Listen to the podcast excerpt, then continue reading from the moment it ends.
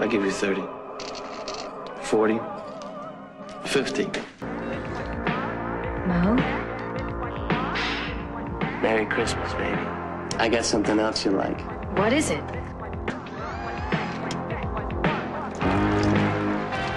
Fairwell Electronics presents its new model, the Mark 13. Mark 13 is self-repairing, capable of recharging its storage batteries from just about any power grid, including the sun. Witamy wszystkich ciepło i serdecznie w kolejnym odcinku konglomeratu podcastowego. Dzisiaj omówimy dla Was, omówimy, bo dzisiaj jesteśmy w duecie z Sikiem. Witam Cię ciepło i serdecznie i głodno. Dobry wieczór Łukaszu, dobry wieczór, dzień dobry słuchacze. No jest mi niezmiernie miło ten, ten dzień, ten wieczór nadszedł, ta wiekopomna chwila, że nagrywamy duet. Jest duet, jest herbatka, jest dokładnie u nas 23.33. Siedzimy sobie w domu i nagrywamy, choć w studiu wirtualnym, ale studio wirtualne jak najbardziej nadaje się do dzisiejszego filmu science fiction, który jest filmem z 90 roku pod tytułem Hardware reżysera Richarda Stanleya. Zabieramy się to, za to dlatego, no przynajmniej ja osobiście chciałem sobie odświeżyć e, tego twórcę, gdyż no już jest dostępny kolor z przestworzy w jego reżyserii w, dwa, w 2019 pod koniec to już zostało zakończone z Nicolasem Cage'em. No i tutaj e, duże oczekiwania a sam reżyser w pewnych kręgach uchodzi za kultowego więc lata 90. wypożyczalnie VHS. Do dzisiaj pamiętam te okładki i plakaty u mojego kuzyna, który miał właśnie gdzieś, nie wiem skąd właściwie i nie mogę sobie przypomnieć do tej pory, ale po prostu te screeny, które tutaj są na plakatach, zarówno Hardware, jak i Dust Devil, które jeszcze omówimy w przyszłości w następnej audycji, to kojarzę właśnie i immanentnie mi się to wiąże z latami dziewięćdziesiątymi. No a jak to jest u ciebie? Ja przyznam się szczerze, że tego filmu nie widziałem, kiedy on był na VHS-ach. E, dzięki jednemu koledze z, mm, z pod Krakowa miałem możliwość już jako dorosła osoba zapoznania się z nim dostałem go w sposób nielegalny, w bardzo e, słabej kopii. E, powiedział mi, że to jest w ogóle wśród mm, krakowskich studentów e, film kultowy, no, jeden z najważniejszych filmów science fiction lat 90., a m, mm, mówił mi tytuł Hardware zupełnie nic, więc y, zdębiałem. Mm, w mojej wypuszczalni go na pewno nie było, bo ja oglądałem wszystkie filmy, jakie były y, science fiction w wypożyczalni, więc mm, jestem pewien, że, że go nigdy nie trafił. I, I to był, myślę, że ten pierwszy kontakt około 2005 roku. Mm, do filmu wracałem kilkukrotnie. Mm, może nawet nie, nie dlatego, że Richard Stanley był jakimś takim mm, reżyserem, do którego chciałbym e, wracać, ale wiesz co? E, ten film wydawał mi się na tyle ciekawy, że odświeżałem sobie go zawsze przy takich swoich fascynacjach, a to przy okazji mm, filmów podobnych do Terminatora, to sobie hardware włączałem, a to przy okazji jakiejś takiej fascynacji post-apo, a to przy okazji fascynacji cyberpunkiem. No i sędzia Dredd też, bo, o, bo właśnie. Jest to, o, to jest chyba oparte, czy ja dobrze tutaj zresearchowałem, że to jest oparte e, na opowiadaniu gościa, który też właśnie maczał palce w, w pomyśle na, sędziego, na sędzie, sędziego Dreda. Na... Ten film jest e, oparty na komiksie e, Szok, pisane przez mhm. jedno H i K tak. na końcu.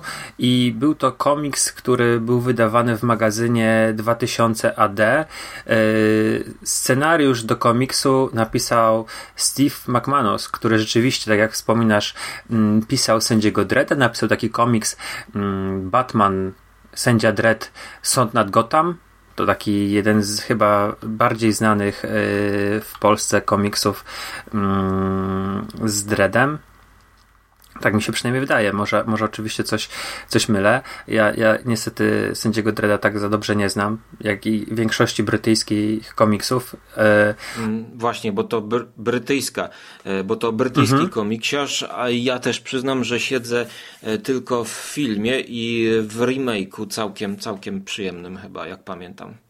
Oba filmy mi się podobały, ale teraz y, jeszcze powiem, kto jest drugim twórcą, bo drugim twórcą jest y, brytyjski artysta y, Kevin O'Neill i jednym z takich, mm, to jest w ogóle artysta wyróżniony trzema nagrodami Harveya, dwoma Eisnerami, e, jest też nagrodzony Bramem Stokerem, ale on z takich najważniejszych swoich dzieł, no to mm, taka, taka kolaboracje w e, magazynie 2000 AD, ale również Liga Niezwykłych Gentlemanów, którą mm, ilustrował do scenariusza Alana Mura.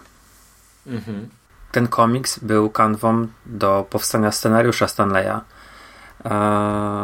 i tak e, ten hardware w 90 roku przy mm, współpracy z Miramaxem mm, powstał. Bracia e, Weinsteinowie e, producentami byli tego filmu. No ale tak jak właśnie mówię, oglądałem go kilkukrotnie i wracałem do niego specjalnie pod naszą audycję, sobie go tak przypomniałem Mm, co ciekawe, tutaj można już na wstępie powiedzieć, że jest to e, film, który mógłby się pojawić w jakimś tam stopniu u Huberta, u Mando w cyklu Świąteczne Horrory, bo mamy przecież tutaj postapokaliptyczne święta Bożego Narodzenia. tak. Mm, ale powiem szczerze, szczerze że ja y, ten film mam od lat na tym, na tym, no może nie powinienem się przyznawać, e, ale mam od lat go e, na tym Divixie, na tej płycie mm, w paskudnym, mm, w paskudnej jakości. Nie wiem, czy to jest po prostu jakiś VHS RIP, czy e, czy może się mylę, ale on jest w takim dziwnym w dziwnej, e, nie wiem czy to aspect ratio się nazywa, czy to jest rozdzielczość? Nie, no to jest... Ja to panoramicznie oglądałem chyba, jak pamiętam. O, no to widzisz, ja to miałem w jakimś takim bardzo dziwnym, zwężonym ekranie e, i właśnie nie, nie wiem, czy to jest w lepszej wersji. Mam nadzieję, że jest i mam nadzieję, że kiedyś sobie ten film mm, przypomnę, bo on w Polsce był wyświetlany e, również w kinach kilka lat temu na festiwalu Nowe Horyzonty we Wrocławiu. Mhm. Dokładnie e, aspect ratio to jest 1,85 do 1 oryginalny. Mhm. Yy, słuchaj, o, właśnie też in, inny tytuł, pod którym jest on znany, to jest Mark 13. MARK-13. Jest to tytuł oznaczający e, tego głównego złola, mm, robota. E, czy przechodzimy już do fabuły, czy, czy jeszcze coś o kulisach? Um, może powiedzmy o tym tytule, bo rzeczywiście ten, ten tytuł jest e, tak stosowany jednocześnie na niektórych okładkach, z tego co się zorientowałem. Czy, czy zamiennie nie wiem. Myślę, że mogło tak być, że gdzieś, gdzieś był wyświetlany pod takim tytułem. Natomiast tytuł sam pochodzi z mm, Biblii. Chodzi o Ewangelię świętego Marka. I to jest chyba wers o zniszczeniu. Mm, widzisz, teraz nie jestem do końca pewny, czego to było, było zniszczenie, ale też książki, którą chciałbym się posiłkować leksykonem filmów postapokaliptycznych nie dysponuję w tej chwili. Mm, to jest mowa o w przyszłym zburzeniu y, Jerozolimy. Uczniowie Jezusa pytali o znaki zwiastujące to zdarzenie i ten Mark 13 jest tym znakiem zwiastującym zniszczenie. Tak, i Mark 13, y, właśnie tutaj mamy y, taka symbolika tego filmu, filmu, wizualna symbolika, y, która się przewija. Są to właściwie dwie postacie. Jest to albo czaszka, czaszka robota, która ma świecące oczy. Y, to jest jeden element taki okładkowy, a drugi element okładkowy no to są y, jakieś oczy, zbliżenie na oczy człowieka poprzez jakiś taki elektroniczny celownik. Natomiast okładka, o której ja mówiłem, która mnie się wbiła za czasów dzieciństwa, u kuzyna, który, który gdzieś to miał. Jest to mm, okładka taka bardzo steampunkowa troszkę, e, pokazująca gościa w długim płaszczu, w kapeluszu, w okularach e, wyjętych e, trochę z Sin City. Tak jak okulary później w Sin City były robione, że one były całkowitą bielą, całkowicie kontrastowały do reszty postaci, były takie nieprzeniknione. To odbicie lustrzane na okularach właściwie nie jest lustrzane, tylko jest takim odbiciem pustki. Tak, to tutaj mhm. właśnie ta postać ma takie oczy, takie okulary, no i wielka taka mechaniczna ręka e, udająca się w stronę e, widza. I ja przyznam się, że ja wtedy w latach 90. tego nie obejrzałem, bo ja e, się bałem. Ja wtedy na początku lat 80., znaczy, no nie pamiętam, no może miałem 10 lat, może, znaczy, nie, nie jeszcze raz. Nie, nie pamiętasz, że nie miałeś na początku lat 90. skóra. Y, pamiętam, tylko nie pamiętam kiedy ten film i kiedy ta e, okładka czy plakat się pojawiły u mojego kuzyna, e, ale pamiętam, że nawet ja tego nie chciałem oglądać. Mhm. Sam plakat tak mnie przerażał. Więc tutaj mamy do czynienia zarówno z science fiction, jak i z horrorem, no i nawet powiedziałbym w pewnych scenach z gore. Jeszcze tutaj wrócę do tej czaszki, bo to jest taki bardzo charakterystyczny element, który wydaje mi się, że jest najbardziej znany z tego filmu. Ta głowa robota. To jest taka czaszka z dwiema kamerami takimi no, optycznymi oczami. One zupełnie inaczej wyglądają niż u Terminatora, do którego chciałbym też wrócić mm, później. I ta czaszka robota, ona jest pomalowana we flagę amerykańską. Jej prawa półkula jest y, niebieska z białymi gwiazdami, lewa jest, są te pasy i ja tę czaszkę widziałem no, w wielu miejscach jako wlepki, gdzieś nawet w Paryżu, na przystankach i w metrze, um, okładki jakichś magazynów, chociażby ten leksykon filmów postapokaliptycznych, który wspomniałem, Adama Chorowskiego. On jest również ozdobiony, no, oczywiście czaszką, która jest przerysowana, to nie jest wzięta prosto z plakatu czy z okładki hardware. Gdzieś tam na dole jest jeszcze taki zniszczony VHS, ale ten, ten, ten Mark 13, on się gdzieś tam zapisał, mimo że mm, no właśnie, wydaje mi się, że to nie jest jakoś bardzo mocno, szczególnie znany film. Yy, I teraz pytanie dlaczego? Ale nie wiem, czy chcesz teraz na nie odpowiadać, czy, czy może jak sobie porozmawiamy o fabule i, i to, to gdzieś tam w tych naszych myślach podsumowujących. No właśnie, ja bym najpierw tutaj e, tym, którzy jeszcze nie oglądali, e, streścił co nieco, e, tak zajawił, o czym to jest, bo krążymy wokół tematu.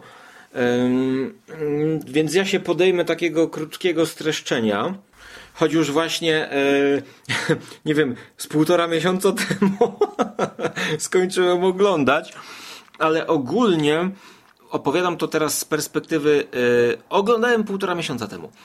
Y, przyszłość, która jest postapokaliptyczna, przedstawiana nie w czarnych barwach, ale w krwisto-czerwonych barwach, na takich y, przejaskrawieniach. W powietrzu czujemy jakiś zaduch, jest pył. Ludzie są ubrani właśnie y, w takie mm, stroje typu Fallout troszkę, plus lekkie połączenie tego z jakimś chandlerowskim klimatem. Mm, ktoś odnajduje na złomowisku jakąś czaszkę.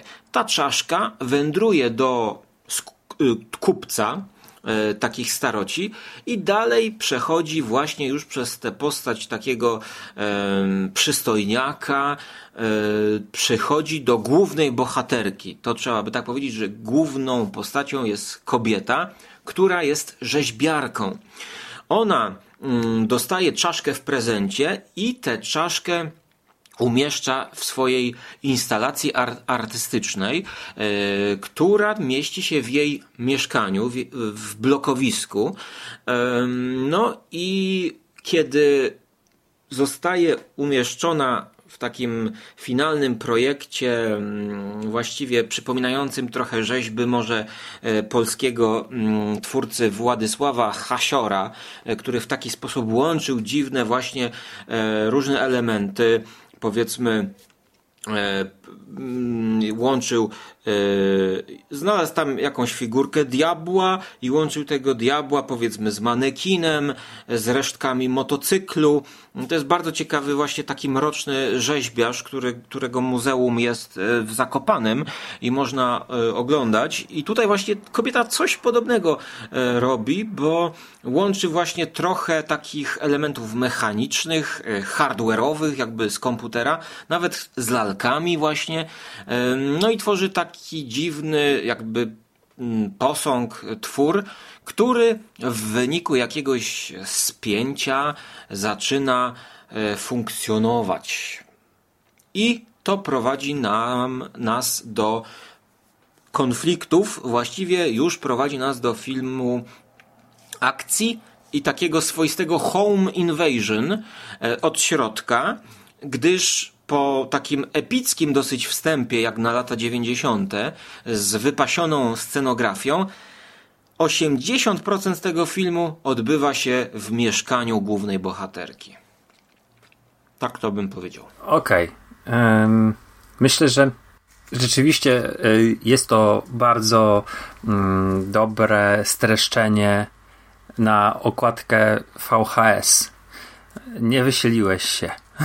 Tak, uzupełnię, uzupełnię e, właśnie. Mam do ciebie takie pytanie. Mm, jest tam scena seksu między główną bohaterką Jill a jej e, mężczyzną, osobą, która, tak jak powiedziałeś, podarowała jej czaszkę robota. Mm, I jak odebrałeś tę scenę? E, powiem Ci szczerze, że bardziej zapamiętałem e, podglądacza, który gdzieś w sąsiednim bloku e, podpatruje tego wszystkiego. No i muszę powiedzieć, że to mi się podobało pod tym kątem, że wprowadzało dodatkowy element zagrożenia. E, a wszystko widzimy właśnie poprzez ten okładkowy, e, chyba dobrze pamiętam. Tak, to jest kamera termowizyjna jakaś, tak? tak. Ale mhm. jeszcze czego cię pytam o scenę mm, seksu? No. Ponieważ y, to przepięcie, o którym wspomniałeś, które uruchamia robota, to według interpretacji to nie jest przepięcie, tylko to jest y, Mark pozyskuje e, żeby to ładnie uzyskać. On potrafi pobierać energię ze wszystkiego, z otoczenia. Potrafi się sam regenerować i on, e, ta miłość w świecie, o którym jeszcze zaraz wspomnę, między Jill a Mojżeszem, Mozesem, nie wiem jak się to wymienia jego imię, e, dało życie temu robotowi, który, który no, jest później uosobieniem śmierci. A dlatego mamy tutaj mm, taki świat, no, postapokaliptyczny, ponieważ tutaj ze, zewsząd atakują nas informacje o tym, że no, Ziemia jest jałowa, że ludzie, którzy tam żyją, będą sterylizowani, że prokreacja jest zakazana, że y, gdzieś tam opozycja, która walczy z tym, y, tą opresją, y, żeby no, no, tych ludzi nie gnębi w ten sposób, żeby dać im się rozmnażać, no to zostaje mordowana, tak? I mm, świat, Ziemia przedstawiona w hardware jest, jest ziemią jałową, na której, e, no po pierwsze, tak jak wspomniałeś, jest pustynia, nie widzimy żadnej roślinności. Po drugie, mm, no ludzie się nie mogą rozmnażać. Chyba nie ma tam dzieci. Nie wiem, czy tej rodzinie na dole chińskiej było jakieś dziecko, nie pamiętam. Mm, przyznam się, że chyba jednak nie oglądałem tego tak uważnie, ale yy, Mark, ten, ten robot, yy, pozyskuje energię z aktu miłosnego, który zresztą ja uważam, że scena seksu jest nakręcona bardzo dobrze. I Stacey Travis, która wciela się w główną rolę, w Jill, główną bohaterkę, ma tam bardzo dużo scen, oczywiście pokazywanych tą termo, termo mm, tą kamerą, te, te, termoaktywną kamerą, więc tej, tej pełnej nagości nie widać, ale ma yy, no sporo takich dosyć mocno rozbieranych scen. Cały film jest w ogóle przesiąknięty erotyzmem yy, i, to, i to widać yy, nie tylko w scenach między nią a Mojżeszem, ale też sam robot przecież próbuje ją zdeflorować tym swoim e, wiertłem i to kilkukrotnie. No tutaj kłania się chyba jakaś inspiracja Tetsuo, mi się wydawało. Mhm, też miałem takie myśli. Zresztą mm, nie tylko. Może o to zaraz cię zapytam, jakie ty masz skojarzenia y, z tym filmem, ale mm, czy z, z, z inspiracjami tego filmu, ale no właśnie, świat, Ziemia wyniszczona jest tam e, wojną atomową, jest e, wielkie promieniowanie, mm, o którym są mieszkańcy informowani przez, e, przez radio, przez jakiegoś DJ-a. Mieszkają w jakichś takich pofabrycznych kompleksach, są złomiarzami. Tam między y, głównym bohaterem, który się wydaje Mojżeszem, a jego kolegiem Shadesem są, są wymiany zdań o to, żeby pojechać do Nowego Jorku, bo tam jest tyle złomu. Także gdzieś są chyba wspominane, e, popraw mnie, jeżeli się mylę, podróże już kosmiczne, czyli tutaj mamy do czynienia z taką naprawdę daleką przyszłością, gdzie ludzie, ludzkość tą, tą zniszczoną, wyniszczoną Ziemię chyba zostawili, e, wynieśli się w gwiazdy, a tutaj żyją tylko jakieś niedobitki. Wiesz co, nie zwróciłem na to uwagi, e, aczkolwiek zwróciłem uwagę na to całe właśnie polityczne tło. E, I tutaj mm, no, musiałbym przejść do mojej oceny, e, bo tak średnio mi się to podobało, tak po prostu za mało było to dla mnie zarysowane i za każdym razem jak mm, właśnie mm, wiesz co, no właśnie dla mnie to był dziwny pomysł, zupełnie niezrozumiały, niewyjaśniony głębiej. Po prostu rzeczywiście ten, ten film miał miejsce w tych e, fragmentach, żeby mm, rozszerzyć ten świat. A podejrzewam, że troszkę może za mały budżet nie pozwolił pokazać, bo wiesz, wystarczyłoby jedną e, przebitkę na jakiś odlatujący statek e, w kosmos i to zrobiłoby klimat. A tutaj Richard Stanley wtedy był początkującym reżyserem, choć i tak na budżet, jaki miał, udało mu się tu zrobić niesamowite wizualnie. A jaki miał budżet? Bo nie mam tej informacji. E, wiesz co, nie wiem, ale podejrzewam, że za mały.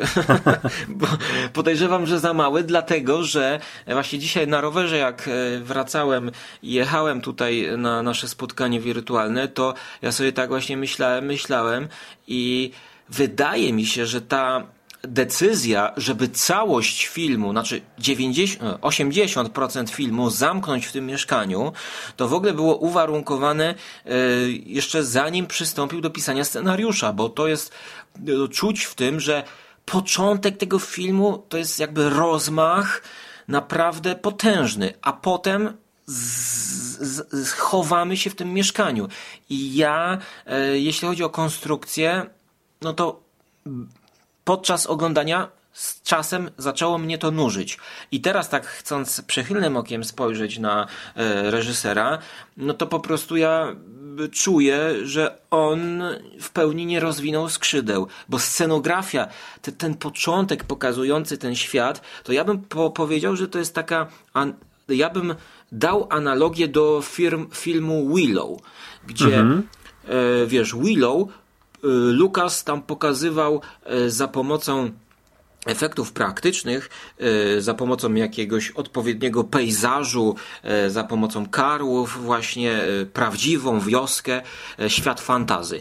A tutaj w podobny sposób używa jakichś starych fabryk, Richard Stanley, jakichś wysypisk śmieci, żeby pokazać świat e, science fiction, e, świat e, właśnie po apokalipsie, rozpadający się, brudny i to mu wychodzi świetnie właśnie.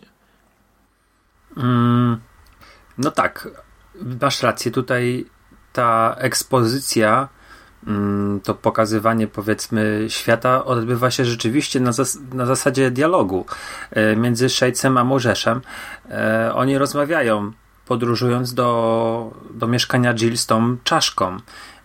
Słyszymy ewentualnie jeszcze komunikaty radiowe i, i te takie powiedzmy reklamy. E, no bo dobrze mówię, że e, są takie przebitki jakby samej, samej reklamy marka 13 tak. Mhm. Które, które też y, żadna postać nam nie mówi wprost, co to jest, tylko gdzieś tam y, powiedzmy dealer mm, dealer tych, tych części, mm, które są znajdywane na, na, na pustyni, na pustkowiach, wpada na trop, bo jedna z tych części zostaje przez Mojżesza zabrana, to jest ta czaszka, ale, ale inne części, jak, jak właśnie chyba takie ramię, zostaje u, u, tego dealera i on wpada na ślad, że jednak y, to jest y, no, wojskowy cyborg, który gdzieś tam po prostu zaginął, został Mm, został porzucony, czy, czy może zniszczony na tej pustyni i no i właśnie Jill razem z Mojżeszem są, e, czy Mozesem, nie wiem jak to się wymawia cały czas, e, są mm, w niewielkim niebezpieczeństwie. I no zresztą ten, ten, ten sprzedawca y, ginie, no bo okazuje się, że Mark 13 ma jakąś tam neurotoksynę, która, która niszczy komórki i, i aplikuje ją temu, temu człowiekowi. Tutaj jeszcze też warto wspomnieć, że tutaj są takie wątki trochę cyberpunkowe, bo ja tak wspomniałem, że sobie ten film przy okazji cyberpunku przypominałem i y, Moses ma cybernetyczną rękę. Jedna z jego mm, od przed, jeden z rąk od przedramienia jest, jest mechaniczna, co, co jest takim może żadnym e, elementem, ale myślę, że warto go wspomnieć, bo, bo gdzieś ten właśnie początek lat 90. to jest ta, e, tak jak wspomniałeś, Tetsuo i, i, i gdzieś to takie zachuśnięcie się yy, też Fairhovena na przykład w postaci Robocopa tym cyberpunkiem. I te ślady cyberpunków hardware są jak najbardziej. E, wiesz co, ja tutaj e, wolałbym tego wątku chyba nie zaczynać, z tego powodu, że jak słuchałem Twoich audycji poprzednich różnych, to właśnie inaczej chyba postrzegam cyberpunk gdyż e, dla mnie e, cyberpunk zakłada istnienie wirtualnej rzeczywistości w jakimś sensie w filmie. Oczywiście też wiąże się to właśnie z taką stylistyką mm, E, Androidów e, i tak jak powiedziałeś, Robocopa i tak dalej, ale dla mnie jednak to właśnie taki za mały, ta, ta, ta mechaniczna ręka to taki za mały mamy, element, mamy też to... ducha w pancerzu. Przecież y, mhm. Jill w pewnym momencie próbuje się no, no schakować tego Marka 13 i no nie wiem, czy tutaj spoilerową tak sobie pozwalamy poszaleć, ale Moses, który Mm, tutaj jest, jest kreowany na, na, na macho, na takiego samca alfa i, i wydawałoby się wszystkim, że to on będzie tutaj ratował Jill z opresji i on ją przytuli na sam koniec filmu, no on ginie w trakcie. I Jill, tą jego świadomość gdzieś tam przeniknęła do komputera i Jill ją odbiera. I to on mówi, że śnił o deszczu i, i Jill wpada na no, nie wiem czy, czy, czy przypadkowo, czy, czy to raczej przypadkowo, ale w jakiś tam sposób pokonuje mm, robota. Także tutaj mamy, może nie mamy tej, tego no, hełmu tak, i, tak, i, wirtualnej tak. wędrówki, mhm. ale wydaje mi się, że Drobne elementy są, tak, tak. No, to ten, ten duch, w, duch, duch w komputerze, yy, cybernetyka, ale też zwróć uwagę, że ten świat jest taki Dystopijny. No, dystopijny, ale nawet tak, trochę taki orwellowski, ten e, Lincoln, sąsiad, który po, podgląda Pipping Tom, mm, obleśny facet, który tam próbuje się tą Jill y, molestować i, i prześladuje ją y, też w, w, bardzo mocny sposób. Y, no on ma cały system kamer, który, którymi gdzieś tam ją śledzi i, i to też jest taka, taka inwigilacja, no jakby nie patrzeć, kompletna. To też mi się tak wydaje, jest e, taki jakiś tam element się wpisuje w cyberpunku. No jest ten holokaust, a zagłada, wojna, która była wcześniej, która wyniszczyła ludzkość. To też jest moim zdaniem bardzo ważny e, element. No i, i, i firma, która produkuje, gdzieś tam jest e, korporacja, mm, która wymyśliła sobie broń, e, która okazuje się w ogóle jakimś szalejącym, e, maniakalnym mordercą. Mm, która mm, mimo, że stworzyła fair, to będzie go produkowała dalej.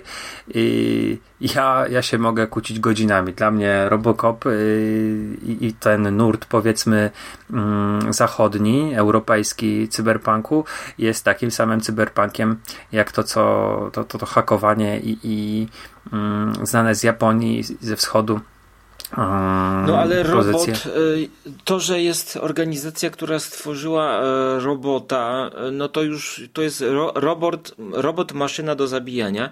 No to roboty mieliśmy już w latach 40. i 50., a to jakby sam robot, który morduje, nie jest jeszcze wyznacznikiem okay.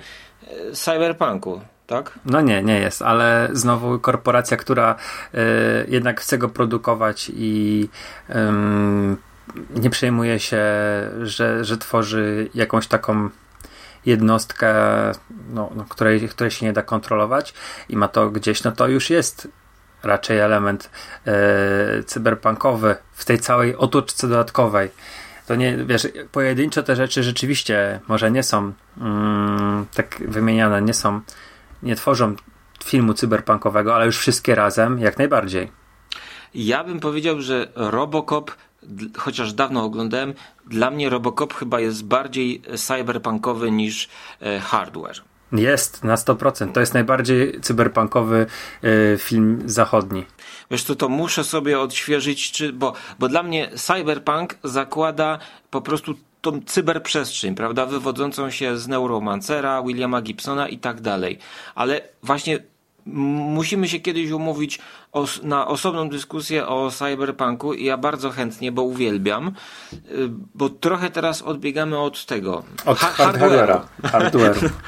hardware właśnie też, czyli ha hardware w odróżnieniu od software'u trochę, nie? Mhm. No właśnie.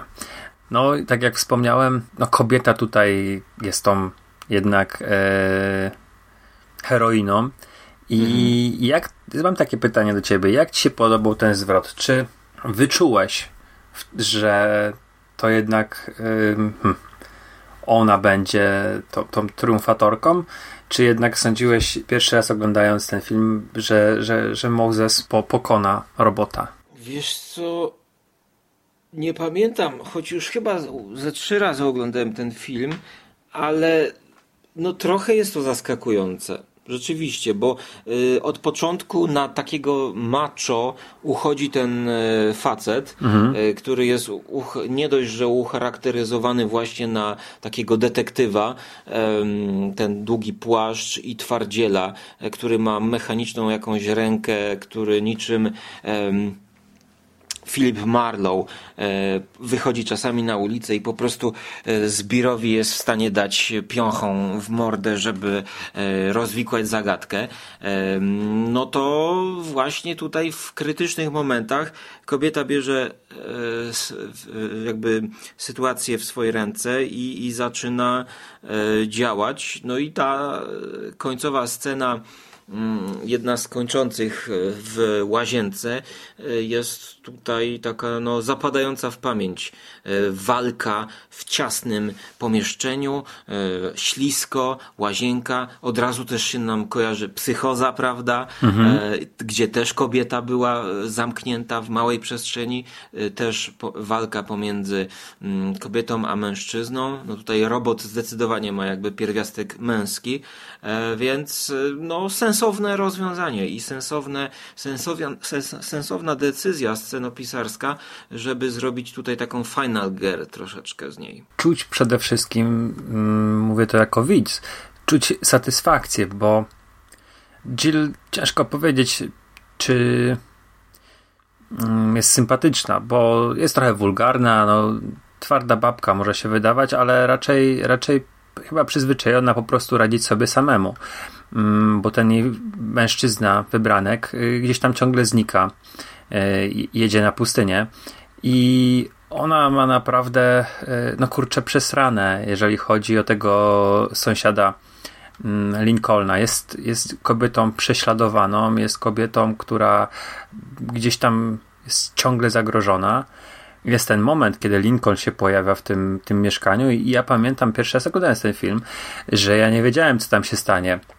Mm, już wiedziałem, że robot gdzieś tam powiedzmy się obudził, ale sądziłem, że ją jednak spotka coś złego ze strony tego Lincolna, który wcześniej tam instalował te kamery w domu. I tak, czyli podglądacza. Podglądacza, tak. I wiesz co? Yy, no, zakończenie sceny z podniesieniem tych rolet, czy tam żaluzji, mm, to była po pierwsze taka pierwsza satysfakcja, ale w ogóle jak ten film się już e, zbliżał ku końcowi, e, no kurde, byłem, byłem zachwycony, bo jednak e, ona jest taką postacią, której się kibicuje, po której stronie jej się, znaczy po jej stronie się stoi po prostu. Mm, naprawdę, mimo że jakaś wielka krzywda jej tam na początku nie spotyka, bo to są jakieś takie głupie telefony, czy ten właśnie głuche telefony, czy ten właśnie Lincoln dzwoni i opowiada, jak to ją chce zgwałcić mm, kolbą kukurydzy. I, I to było, to tak. było naprawdę tutaj taki element yy, kulinarny, no bo musiałem wspomnieć, że przyżarło oku. Muszę to gdzieś wykorzystać, tak. Mhm, na pewno. E, słuchaj, dla, jak ja to oglądałem, to dla mnie to było właśnie tak troszkę specjalnie przerysowane, e, właśnie nawet, żeby podkręcić to e, tak trochę w duchu lat 80., łamane przez 90. Właśnie zrobimy takiego oblecha, który będzie jakimś tam zagrożeniem, troszkę przerysowany, e, ale. On jest przerysowany, ale to, no. co robi, wcale nie jest przerysowane, bo e, to jest taki stalking, który, który wiesz, e, gdzieś tam obserwowanie kogoś, y, bo, bo mieszka naprzeciwko i, i dzwonienie głuche telefony, ha, ha, ha, niech wstanie, niech wyjdzie rozebrana z łóżka, niech sobie popatrzy przez kamerkę. Oj tam, oj tam, głuche telefony, też mi coś, no kto nie robił z nas głuchych telefonów? No jak miałem 8 lat, e, ale mm, no wiesz, y, ten telefon, który on się podszywa właśnie pod e, Mojzesa i, i właśnie mówi o tym, że chce ją penetrować kukurydzą, no nie jest przyjemny.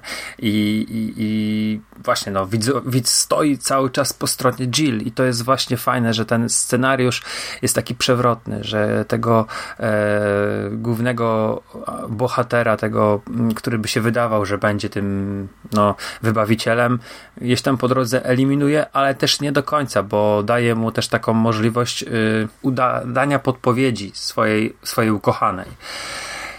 E, no i tak jak właśnie wydaje mi się, też tutaj warto podkreślić, e, ona go niszczy wodą pod, pod prysznicem. Wodą, czyli siłą życiodajną. Na pustynnej planecie robot, który symbolizuje i zwiastuje śmierć, zostaje no, jakby tchnięte w niego nowe życie właśnie aktem miłosnym no ale też go zabija woda, czyli symbol życia. Takie, zatacza się takie koło i to tak jest ta symbolika w tym filmie dosyć wyraźna. Eee, trochę może hmm, Stanley y, nie jest tutaj specjalnie, no nie wiem, wirtuozem tej symboliki, bo to takie bardzo rzucające się w oczy jest. Chociaż ty, ty, ty to by się nie rzuciło. Myślałeś, że tam było jakieś przepięcie, a to nie było przepięcie, to był orgazm. E, więc, więc e, więc... Znaczy właśnie ja powiem szczerze, że ja tego nie zajarzyłem o co chodzi, skąd, dlaczego ten robot w ogóle ożywa. Dla mnie to było po prostu głupie, niewyjaśnione. E, ja teraz dopiero dowiaduję się takiej interpretacji, bo po prostu oni, za, oni, oni spółkowali sobie w łóżku, a on się włączył. nagle się włączył.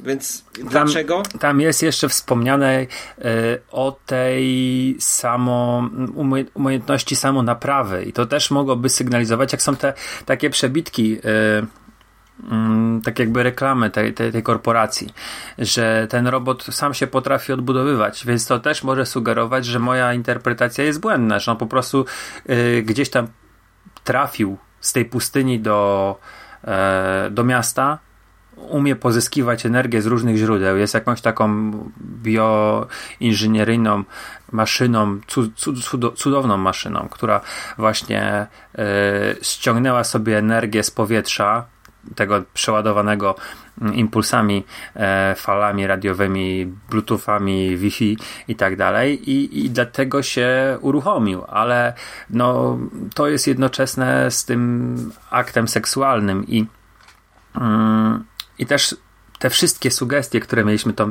mm, to, to cała taką, e, ta cała rozmowa, to co słyszeliśmy w radiu, które, które nadawał nam DJ, e, te wiadomości, które mówiły właśnie o tej sterylizacjach, to, to też sugeruje, że no to jest jednak świat pozbawiony e, no, tej możliwości dania, dania życia stworzenia życia, tylko seks jest ograniczony do takiej, no, no po prostu spółkowania, do, do dobrej zabawy. A tutaj im się udaje dać życie w, w robota.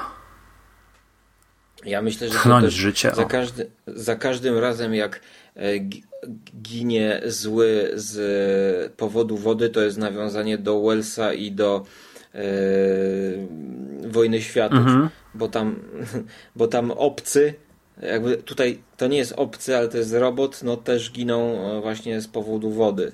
E, więc to też można tak się zastanawiać, że jest coś na, na rzeczy. No więc, więc e, słuchaj, no czy ja mogę już oceniać ten film, czy jeszcze? Ale rzeczywiście, oceniaj, oceniaj. Aczkolwiek jeszcze chciałem parę rzeczy zapytać, ale to oceniaj. No to jeszcze zapytaj, no to dopytaj, no, no, no. E, bo, bo wspomniałeś teraz o Wellsie, a tak ja wspomniałem wcześniej o Terminatorze, no bo tak to by się wydawało, y, że jest ta inspiracja z filmu Camerona, y, prawda? E, I no bo mamy, mamy robota, maszynę, która dąży do właściwie czego ten, ten Mark 13 dąży. No, ma się wrażenie, że chce zgwałcić Tom Jill, ale po prostu chce zabijać. E, tak. I tak jak właśnie trochę te 800. Natomiast ja spotkałem się z, z taką, to chyba było właśnie w tym leksykonie filmów apokaliptycznych, mm, z taką sugestią, że ten film jest też mocno inspirowany ósmym pasażerem Nostromo. I przyznam się szczerze, że oglądając go ja tego tak nie odczułem. Mm, może ty czułeś takie właśnie rzeczy. No, nie czułem tego w ogóle, ale no w sumie można by coś znaleźć, bo, bo jest obcy, który też jest ukryty, który jest e, alien na tym statku. E, ta, przy, przy, od razu mi się przypomina ta scena, gdzie Lance, Lance Henriksen, chyba on jest w jakimś ciemnym pomieszczeniu, są te łańcuchy, to jest nawet chyba jedna z wyciętych scen. I ten obcy jest ukryty, no i w sumie tutaj przez pewną część filmu Mark 13 jest też ukryty i cały czas jest, ale go nie widać tak jakby. On tam sobie obserwuje, jest takim przyczajonym trochę właśnie drapieżnikiem może. No. Mhm. może. Może Stanley chciał zrobić taką właśnie um, robotyczną wersję obcego, no nie wiem. Ale też yy, no właśnie yy, Adam Chorowski zwraca uwagę, że yy, ja tutaj Niestety mistrzów włoskich nie znam, ale e, sugeruję, że Stanley, mm, Richard Stanley się inspirował i to widać właśnie w warstwie wizualnej um, mistrzami włoskimi takimi jak Dario Argento czy Lucio Fulci. I tutaj bardziej chciał Ciebie zapytać, czy tutaj może być coś na rzeczy.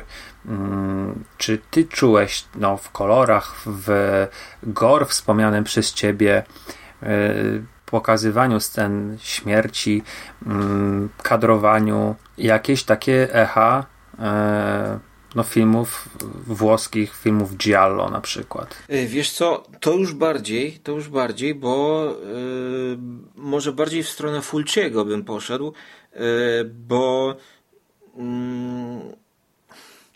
no bo jest właśnie to gore pod koniec i, i ono mnie zaskoczyło pozytywnie w pewnym sensie, że mm, nie dość, że jakby pasowało do tej grozy i podkreślało grozę, i to nie było gore, które jest od początku bezsensownie wrzucone. I tak pomyślałem, o kurczę, nie pamiętam, która to była scena. Być może, właśnie tak sobie teraz przypominam, być może pomyślałem w jednej scenie, że chyba Fulci by tak zrobił. Teraz, czy tam nie ma takiej sceny, że e, blisko oka głównej bohaterki pojawia się jakaś igła z tego robota? Tak, on ma takie yy, strzykawki, czy tam no właśnie jakieś igły, którymi próbuje tę neurotoksynę tak, strzykiwać. Tak. Pamiętam właśnie, że gdzieś jest taka scena, że ja powiedziałem, o właśnie, tak by to nakręcił Lucio Fulci, czyli że mamy akt mamy akt okaleczenia, e, jakby pokazany od początku do końca, bez żadnych cięć podkreślających e, mm, podkreślających tempo, właśnie robiących zamieszanie, tylko elegancko, w cudzysłowie oczywiście, pokazane z całym dobrodziejstwem inwentarza e, jakieś okaleczenie. E, ale, ale ona, no już nie pamiętam tej sceny, mm, być może nawet jest e, to nawiązanie z tą igłą właśnie i z tym okiem do, do Lucio mhm. i sławnej sceny z okiem e, w zombie.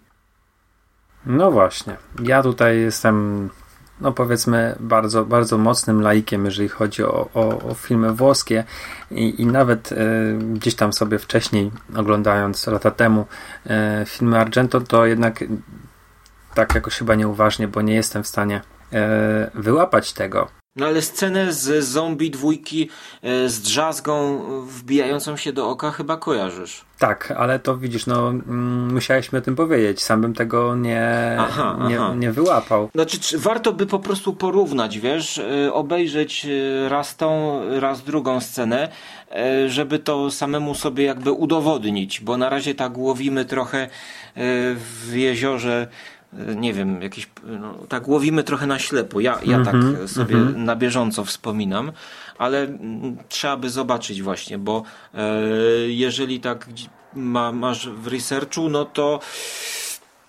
podejrzewam, że jakieś smaczki mogłyby się jeszcze ujawnić, gdybyśmy to obejrzeli e, raz po razie. Ten film i, i, i na przykład właśnie Zombie 2 mm -hmm. Fulciego. Okej, okay. i teraz już takie naprawdę duże ciekawostki przed Twoją oceną.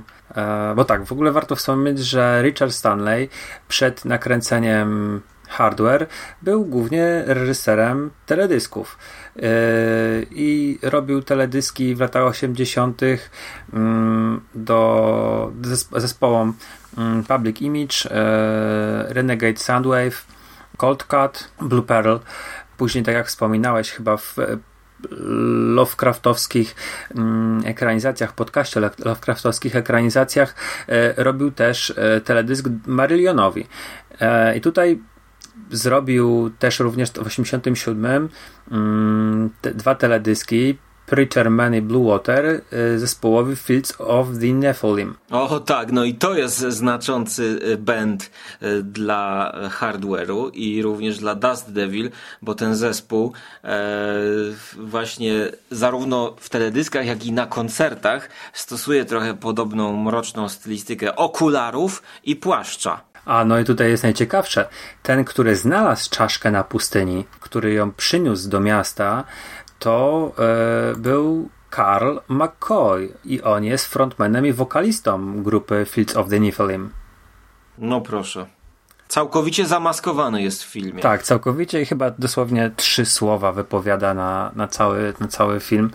Mm, to taka pierwsza ciekawostka. DJ-em w radio, e, który informuje e, no, no, widza, ale również i, i bohaterów tam, tam żyjących jest Iggy Pop. On jest nazywany gniewnym Bobem.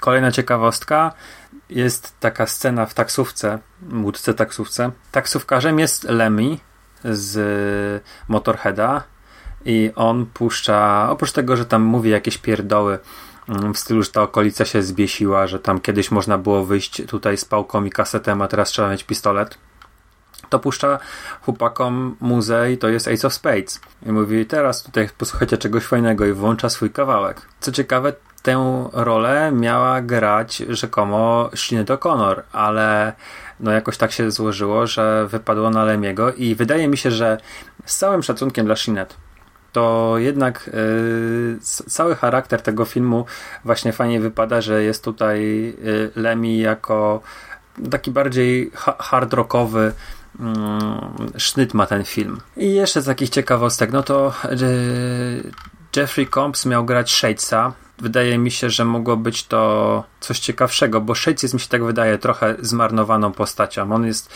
chyba tylko do pokazania takiego, nie wiem, obecności narkotyków w tym świecie i no właśnie, co, co no, jakieś tam sztuki e, wschodu trenuje, ale jest to raczej z perspektywy nas, osób, które żyją w XXI wieku, w 2020 roku, raczej śmieszne, co on tam robi, prawda? Ta, to, to, tam już ten, ten wątek to jest dla mnie za dużo grzybów w barszczu. Mhm. Natomiast samego Mosesa, którego gra no też znany aktor, no bo, bo jakby nie patrzeć, Dylan McDermott jest, jest aktorem znanym, e, chociażby z mm, serialu American Horror Story, ale też grał w takich sensacyjniakach jak właśnie e, Olim w ogniu. E, no, no jest, jest, jest e, aktorem chociażby no, ko kojarzonym tak, dobrze z twarzy może nie samego nazwiska, ale, ale występów w serialach chociażby właśnie, e, bo w kilku zagrał. Teraz gra w takim Netflixowym Hollywood. Ale do czego zmierzam? No jego miał grać mm, Bill Paxton, tylko że Bill Paxton jakoś tam się nie, przez, przez Miramax nie, nie mogli dogadać yy, i w konsekwencji Paxton wybrał film Komando Foki wcześniej, a podobno był zainteresowany i wydaje mi się, że no, Paxton też mógłby być fajnym wyborem, szczególnie, że Paxton ma jednak taki komediowy no, sznyt taki, taki pazur i on by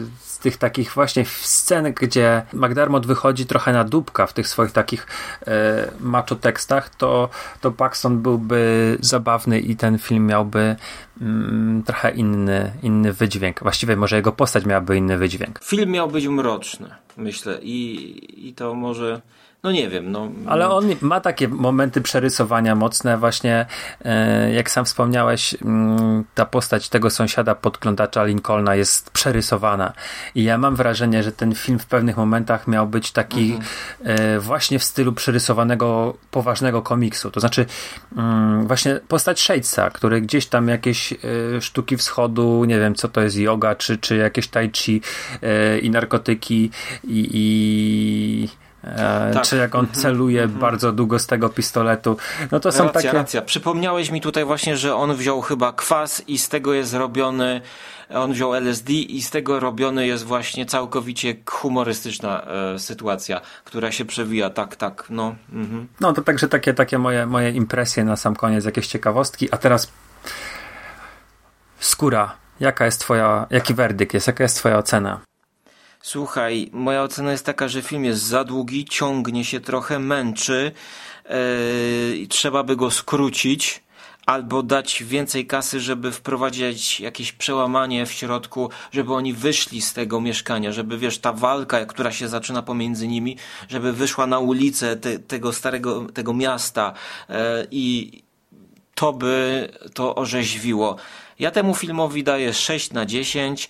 Jest to dla mnie dobry film. Na pewno warto i trzeba go obejrzeć, jeśli się chce e, poczuć stylistykę lat 90. E, i takie no, niszowe science fiction. Dla każdego fana science fiction jest to do zaliczenia, ja tak powiem. E, no trzeba. Trzeba mhm. to po prostu znać. Tak, tak coś czuję. Chociaż jeszcze nie wiem, czy jeżeli miałbym wskazywać to, czy bardziej hardware, czy bardziej Dust Devil, no ale to już inna bajka. Okej, okay, no dobra. Ja powiem tak, że wizualnie ten film jest bardzo konkretnie jakiś. Tak. Nie jest taką VHS-ową podróbą Terminatora, czy, czy sileniem się właśnie na jakieś post-apo w stylu Mad Maxa, jakich mieliśmy, wiesz, takich wysypów, takich no, włoskich i, i, i, tanich amerykańskich podróbek. E, ten film jest stylowy, bardzo dużo jest tego grania obrazem. Może dlatego on się duży, tak. bo te sceny, gdzie tam e, Mark 13 e, jest na tle komputera i te takie lasery w dymie się pojawiają, które wyglądają jak skrzydła anioła śmierci i, i mm, te kolory, które gdzieś tam przebijają. To wszystko e, z jednej strony um, może ma się odwoływać do, do estetyki komiksowej, aczkolwiek chyba komiks był y, tylko y, w tuszu, nie, nie miał kolorów, y, ale ma się może odwoływać do tej stylistyki, a z drugiej strony widać, że reżyser chciał e, tym obrazem również coś pokazać, że to nie jest tylko e, nakręcone w brudnym, starym budynku.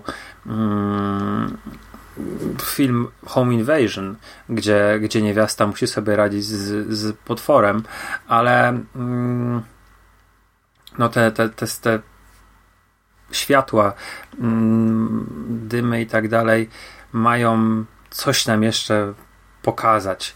Scena w gor tego próby pozbycia się toksyny przez um, Mozesa i to cięcie też, też zaskoczyło i, i też jest ciekawym elementem, no to niespodziewanym wręcz, prawda? E, świetna mechatronika, ten robot jest, e, mimo że teraz może trochę e, budzić śmiech, bo on jest taki dosyć pokraczny, no on się sam odbudował, ale jego głowa jest, jest naprawdę, ta czaszka jest momentami przerażająca. Ja się nie dziwię, że jako dzieciak się tego bałeś. Podejrzewam, że też jako dziesięciolatek, gdybym zobaczył taki plakat czy tam okładkę, to gdzieś by to do mnie trafiło. No i cały ten film, ja mam takie mm, skojarzenia, może, może błędne, może nie, nie, niesłuszne, y, z Split Second, z Rutgerem Hauerem. E, aczkolwiek chodzi mi o to, że on buduje otoczkę. Taką bardzo dużo te, tego takiego. Ty mówisz, że ten świat nie jest rozwinięty, a mi się tam wydaje, że jest, bo są te przebitki w telewizorze, jakieś przemówienie dyktatora, hitlerowcy rozstrzeliwujący Niemców. Tam się dużo dzieje. I ja miałem pierwszy raz oglądając Split Second, właściwie może nie. Mm, no tak, spodziewałem się, że wiesz, tam, tam jakiś kult może być yy, no, mutant, morderca, może kosmita, wiesz. Tutaj też były takie różne tropy, na które wpadałem i które mi się wydawało, że będzie. Więc ja Hardware polecam. Jest to film rzeczywiście może kultowy w wielu, wielu e, kręgach. Ja, ja Wśród tutaj... fanów Fields of Nephilim. Bardzo możliwe, no nie, nie mam pojęcia. Ja no nie bo, znam tego no zespołu. Słuchaj, zauważ, że e, sam Richard Stanley ubiera się często właśnie w kapelusz, w, w długi taki płaszcz. Również jest to właśnie w tym będzie. No i jest to taka próba zaimplementowania tej stylistyki wywodzącej się, no, e, chyba raz z westernów i dwa z czarnego kryminału, właśnie do takiego świata science fiction. I no, dla mnie jest to udane. E, sprawdza no wiesz, się w tej stylistyce. Richard, Richard, Stanley jest z Afryki, może tam tak chodzą ubrani. Nie, nie zastanawiałem się nad tym tak naprawdę. E, tak, jest urodzony w Afryce. Natomiast, czy ty grałeś w grę Syndicate? E, ale tą nową, czy tą starą, tam z lat 80., z 90. 93. Tak, grałem w, grałem w tę grę. Rzeczywiście masz rację. Kojarzysz o czym mówisz. Trop już mm. zapałem. Szczególnie właśnie te komputery, te zielone e, napisy, e, troszkę tutaj miałem takie skojarzenia, e, choć Syndicate pokazuje świat bardziej nawiązujący do Blade Runnera, mhm. E, ale te elementy komputerowe, o których ty mówiłeś, te wszystkie takie kamerki, właśnie te światła. E, wydaje mi się, że Matrix tutaj też mógł się inspirować E, tym, no zarówno Syndicate'em, jak i e, właśnie hardwarem, być może, no bo zauważmy, że w Matrixie też są płaszcze e, długie, no więc tutaj można gdybać. A twoja końcowa ocena cyfrowa? Masz? Czy... Dałbym tak, dałbym hardware oczko wyżej, bo jednak zgadzam się, że są momenty dłużyzny i wiesz, mm, nie będę polemizował z tym, co powiedziałeś. Przydałoby się wyprowadzić trochę tego Marka 13 y, na zewnątrz. Może mm. chociażby, żeby do tych Chińczyków na dole się przebił. No, e, no ale mm, szczególnie, że wiesz, jak oni tam są pokazane zdjęcia za okna, no to widzimy piękną panoramę miasta. Ym, no, przez chwilę dosłownie, ale widzimy, więc y, chciałoby się, chciałoby się, chciałoby się zobaczyć coś więcej. Zgadzam się z tym, że ma momenty trochę dłużyzny, ale trzeba też wziąć pod uwagę, że to jest jednak debiut i no i tego Stanleya kurde, no nie, nie wymagajmy no od razu jakiegoś, chociaż wiesz, tam jest Rites of Passage teraz, tak właśnie zobaczyłem sobie w jego filmografii, ale to jest krótki metraż.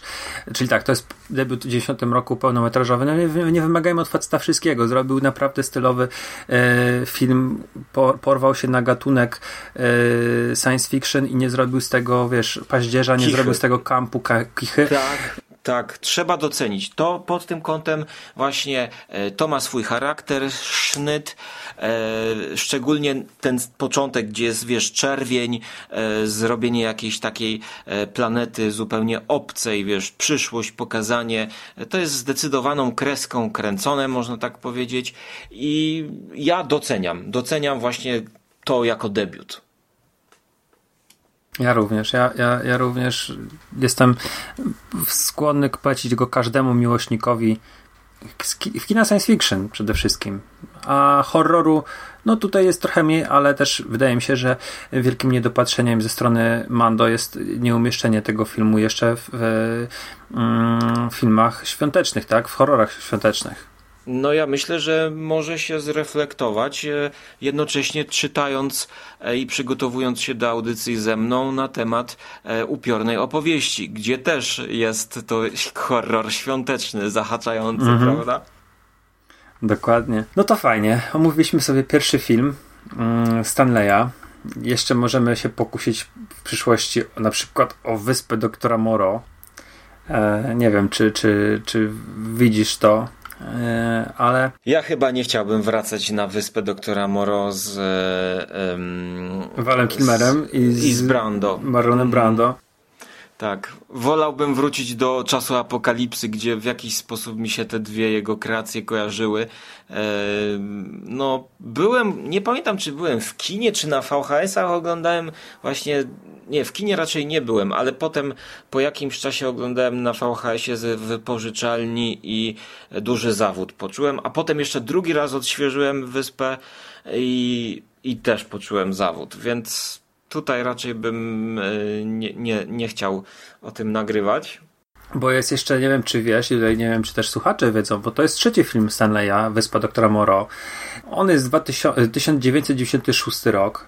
20 lat później, 18 lat później powstał film dokumentalny, ponad godzina 40 minut, reżysera e, Davida Gregorego i nazywa się ten film Lost Soul, The Doomed Journey of Richard Stanley's Island of Dr. Moreau. I jest to film właśnie o tej ekranizacji, e, gdzie. Dlaczego wyszła zła, podejrzewam, bo tutaj został zastąpiony przez Johna hmm. Frankenheimera. Tak, Jak? tak. Tam mhm. mimo, że e, no w jakiś tam sposób chyba występował, tak mi się wydaje, czy w napisach jako reżyser nie występował? Nie, nie pamiętam. Uncredited. IMDB podaje, że jest uncredited. Aha. No, czyli gdzieś tam e, gildia reżyserów się, się zgodziła go nie umieszać. Nieważne. E, nie przedłużajmy tego już, bo mamy, mamy późną porę. E, I wyprawę na pustynię jeszcze. E, dzięki serdecznie za rozmowę. E, dziękuję również. No i słuchaczy zainteresowanych e, Richardem Stanleyem zapraszamy jeszcze na kolejną audycję o Diabelskim Pyle, czyli kolejnej produkcji z 92 roku pod tytułem oryginalnym Dust Devil. Miło było mnie gościć Ciebie w swoich słuchawkach. A mnie, i... mnie ciebie w swoich. No i miło było być wysłuchanym przez naszych słuchaczy. Dzięki serdeczna skóra, dziękuję słuchaczom. Cześć. Cześć. I gotta see. It's important. Meet me in one hour.